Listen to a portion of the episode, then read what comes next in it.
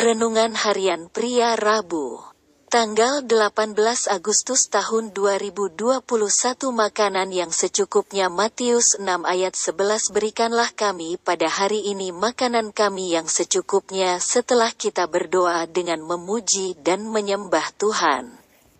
Kita minta agar kerajaannya nyata dan kehendaknya di bumi sama seperti di sorga.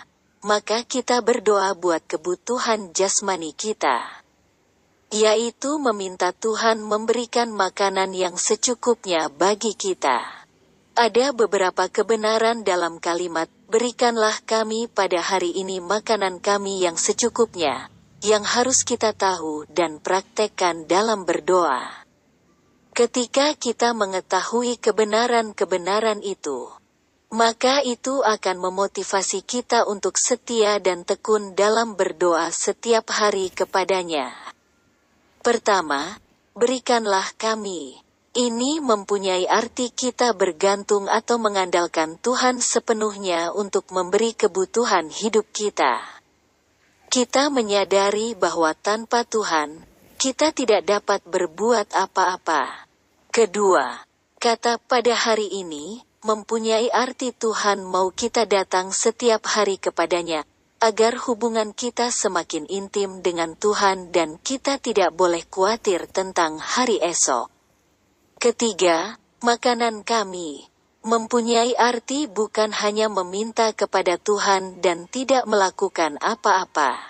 Tuhan berkehendak kita bekerja dan melalui pekerjaan yang kita lakukan, Tuhan memberkatinya. Itulah artinya, Berikanlah makanan kami, berdoa dan bekerja. Kata secukupnya itu mempunyai arti kita tidak serakah, tamak dan kikir atau pelit. Kita tidak boleh hanya memikirkan diri sendiri saja.